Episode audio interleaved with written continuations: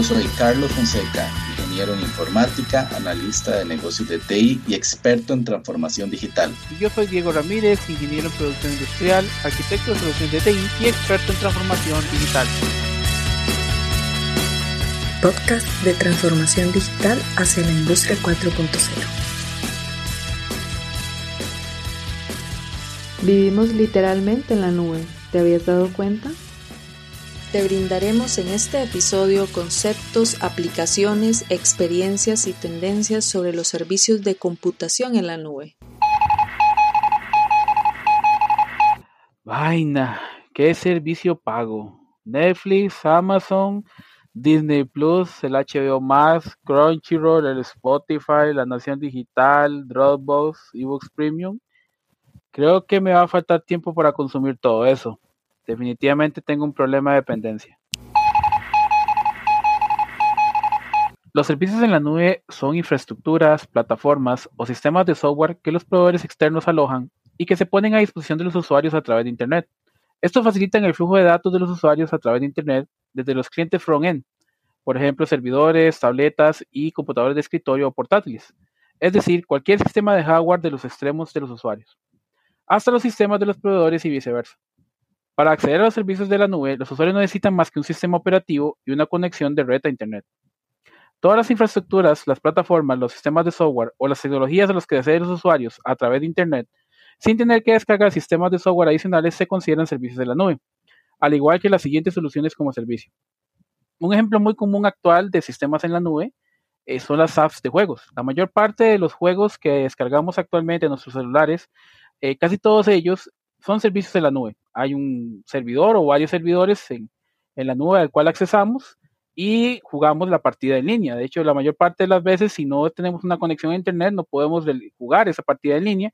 E igualmente, cuando hay mantenimientos, hay que esperar a que ese mantenimiento finalice para poder jugar es uno de los ejemplos más claros de servicios en la nube actualmente. Otro de los servicios en la nube que tal vez en, el ámbito de desarrollo y principalmente, bueno, de codificación para diferentes proyectos de software es el servicio que se llama GitHub. Ese servicio GitHub realmente viene a solucionar muchas de las necesidades que tenían los desarrolladores, que es mantener en un solo portal o en una sola ubicación sus códigos puede subir de esa manera sus códigos y tener una documentación siempre abierta a su uso.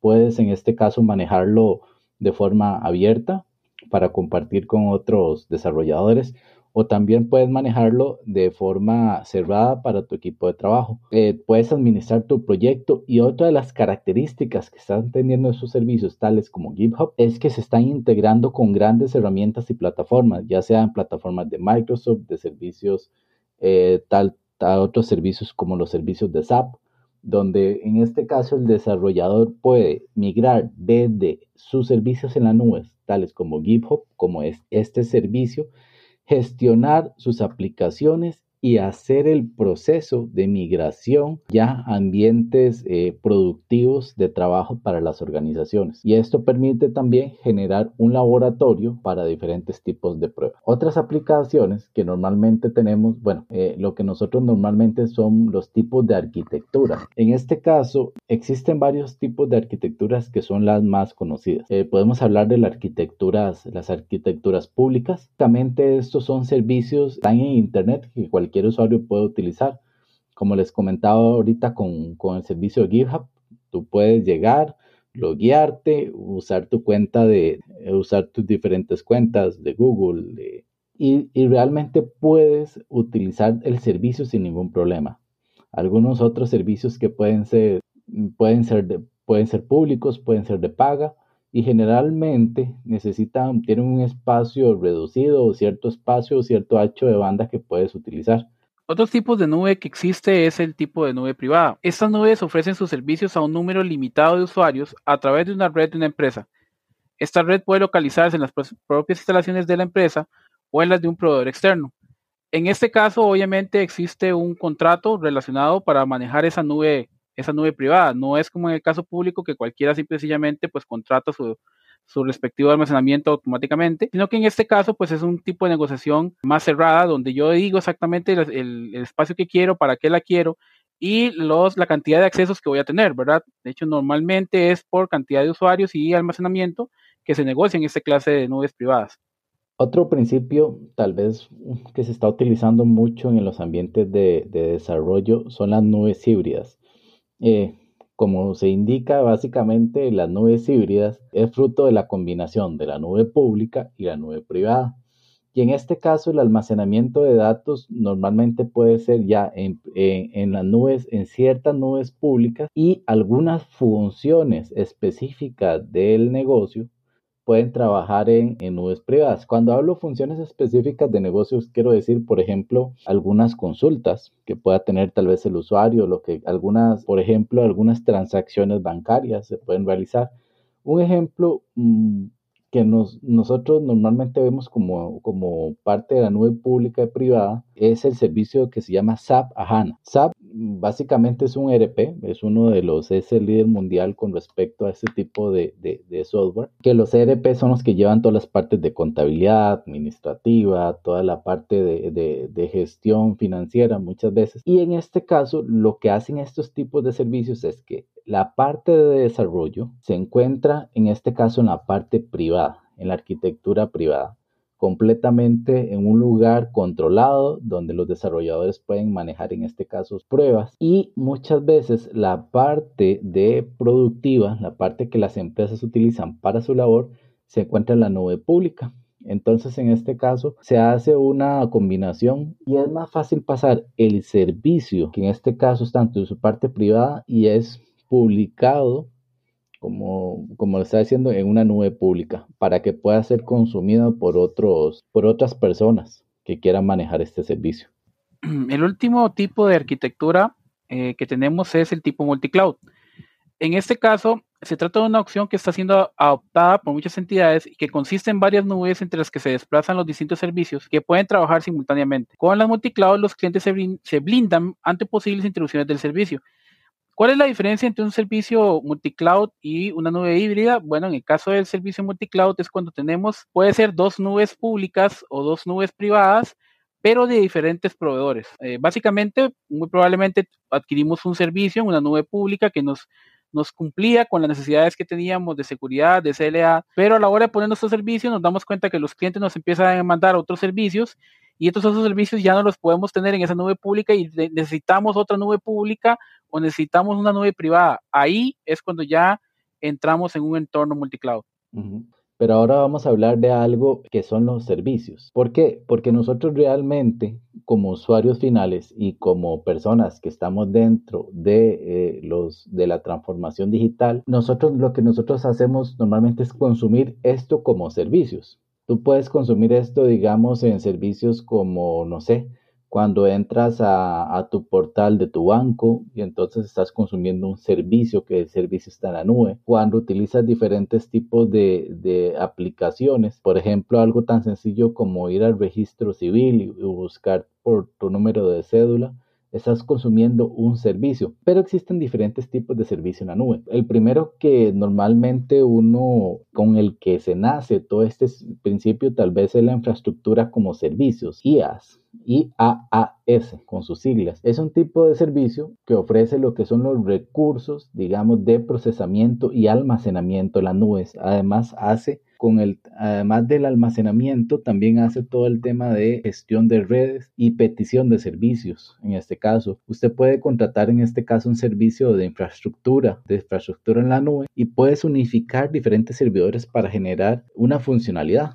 Por ejemplo, los más populares actualmente son, diría que, que con el que tal vez con mi experiencia nos hemos que en esto como según nuestra experiencia, los más utilizados actualmente son los servicios de Azure, donde básicamente tú entras a un portal, dices cuánta cantidad de espacios quieres, qué tipo de servidor requieres, qué tipo de soporte necesitas, siguiente, siguiente, siguiente, siguiente, y te brindan un servidor. En ese servidor puedes instalar si quieres un motor de base de datos, puedes instalar un, un, aplicativo para publicar páginas web, puedes instalar un software, puedes instalar algo, algo que nosotros llamamos los, los, los servicios de publicación de páginas web y puedes en este caso ejecutar ciertos servicios comprando ese servidor. Cuando hablamos de un servidor, es un hardware que está prestando un servicio y estos servicios son consumidos por otros elementos, ya sea software, ya sea seres humanos. Tal vez para hacer un pequeño resumen, podemos imaginarnos en esto como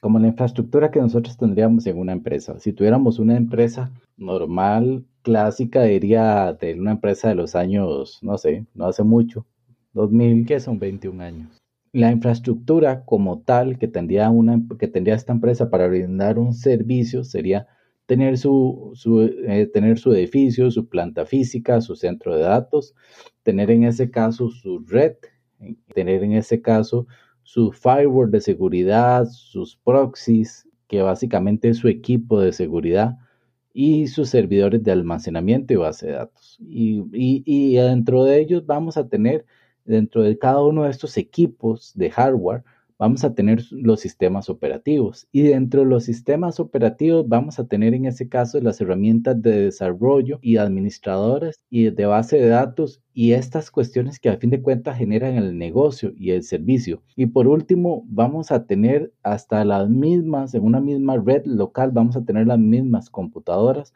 que se van a conectar para poder brindar este servicio.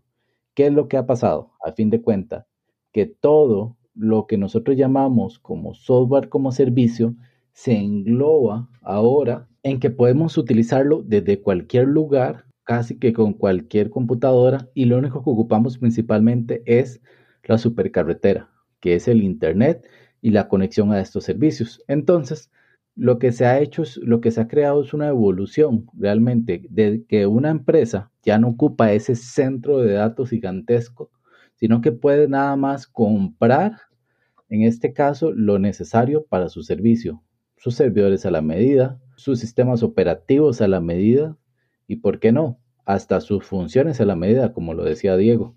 Otra modalidad de servicio en la nube es la llamada PaaS o plataforma como servicio.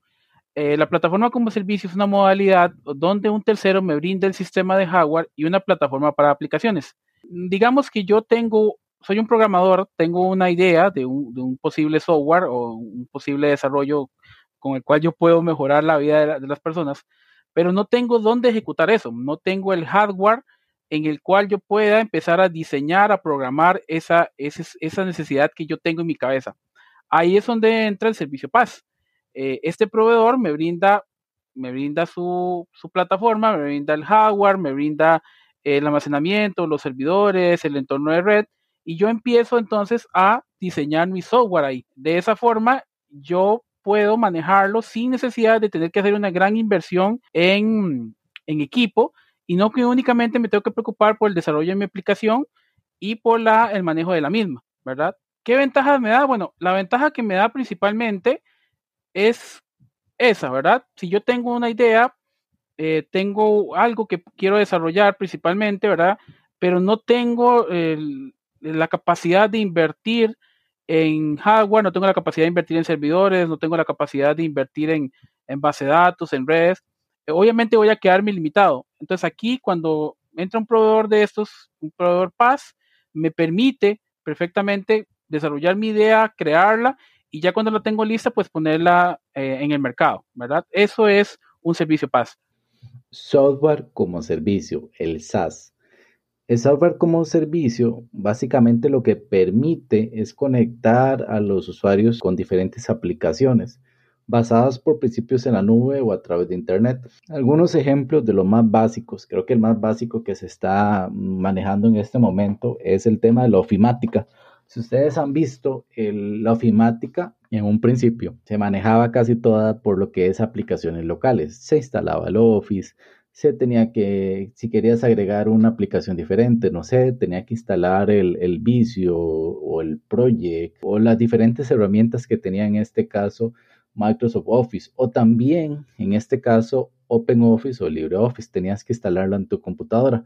Pero en los últimos años la tendencia es utilizar estos servicios en la nube, tal en este caso como Microsoft Office 365 y eh, los servicios que son de, Gmail, toda la suite ofimática que tiene Google, tal como en este caso Google Docs, Gmail y otro tipo de servicios. Otro de los servicios que normalmente usamos como servicios, como software como servicio, son algunos de los más populares o más utilizados por mí y por mi equipo de trabajo. Son Dropbox, se puede también utilizar en este caso, se está utilizando mucho DocuSigns para lo que es firma de documento Existen otras plataformas que también son completamente software como servicios como Salesforce, que son CRMs para ventas y, ¿por qué no? Plataformas donde, que son las plataformas de podcast y, otro tipo de plataformas que son completamente como servicios en la nube. Aunque dependiendo de donde busquen, existen otros tipos de servicios. El último que vamos a mencionar es el llamado FAS, función como servicio.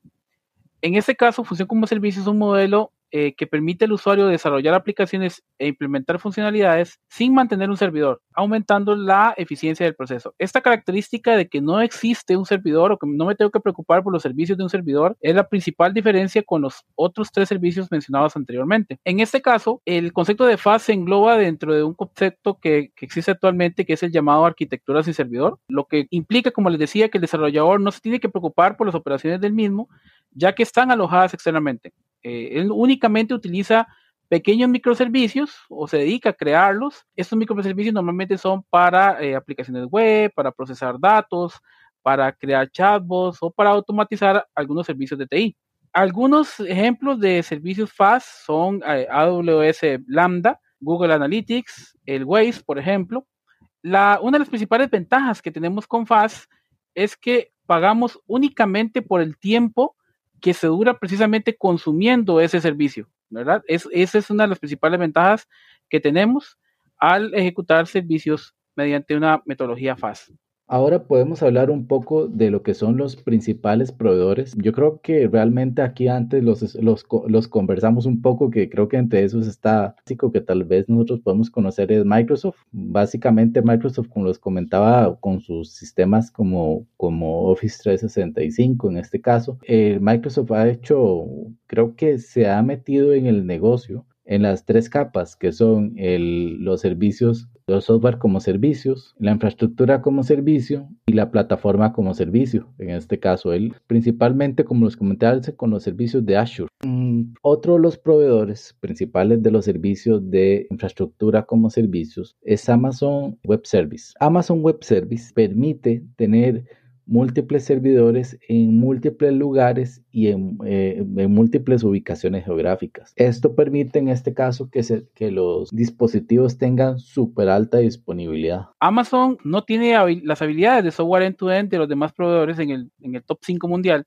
sin embargo, es y sigue siendo el ejemplo modélico del movimiento cloud computing. Amazon fue el primer disruptor de paradigmas y creador de categorías. Eh, Amazon Web Service ofrece una experiencia de usuario sencilla y elegante, además de tener unos precios altamente competitivos. Eh, nosotros trabajamos en, en nuestro día a día mucho con Amazon, indirectamente a través de, de un tercero, pero podemos dar o manifestar la facilidad que nos ofrece para poder este, cotizar, estimar y adquirir precisamente servicios SaaS o servicios PaaS o, IaaS, que es una de las principales ventajas de, que tiene Amazon. Creo que uno de los clásicos también que hay que conversar es el de IBM, que, realmente IBM en los últimos años ha escalado mucho y se ha enfocado mucho en este negocio de servicios en la nube. Realmente eh, él creo que va mucho por su experiencia y por su aplicación principalmente de la tecnología en entornos empresariales. Principalmente creo que va en los que son los servicios, va entre todos los niveles, igual como plataforma como servicio, como software como servicios y como infraestructura como servicio. Y algo que sí tiene IBM que es bien, bien importante es que maneja mucho los temas de integración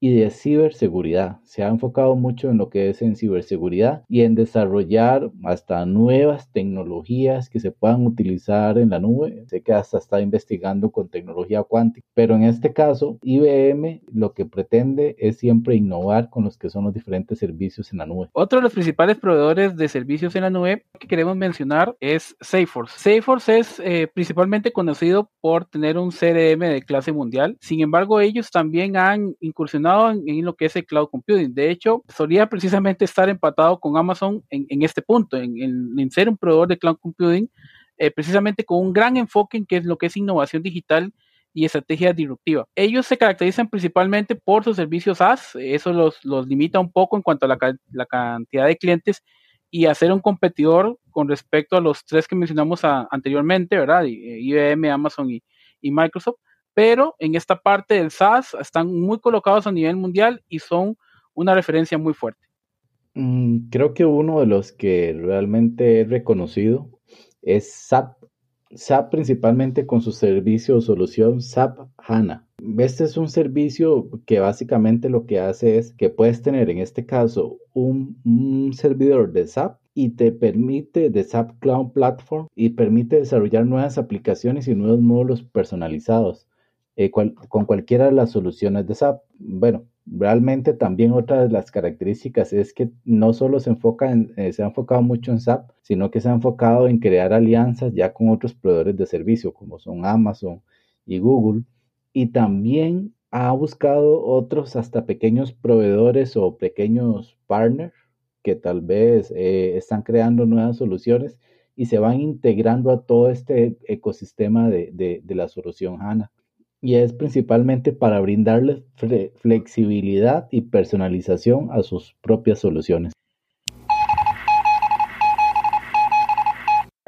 Wow, realmente son bastantes conceptos sobre los servicios de la nube y queremos contarles muchas cosas. Es por ello que en este momento les está hablando el Carlos Fonseca, sí, pero el Carlos Fonseca que está editando este podcast. Y queremos contarles que lo vamos a dividir en dos fases. En esta primera fase sobre temas de conceptos de servicio en la nube y en la próxima fase queremos entrar un poco más en análisis, ventajas, desventajas, experiencias y detalles finales sobre lo que es los servicios en la nube. Entonces, sin más que decir, cambia tu mentalidad hacia un pensamiento digital. Nos pueden seguir a través del Twitter TDI40 Podcast en otras redes como tdi.0podcast o al correo info arroba tdi40.com.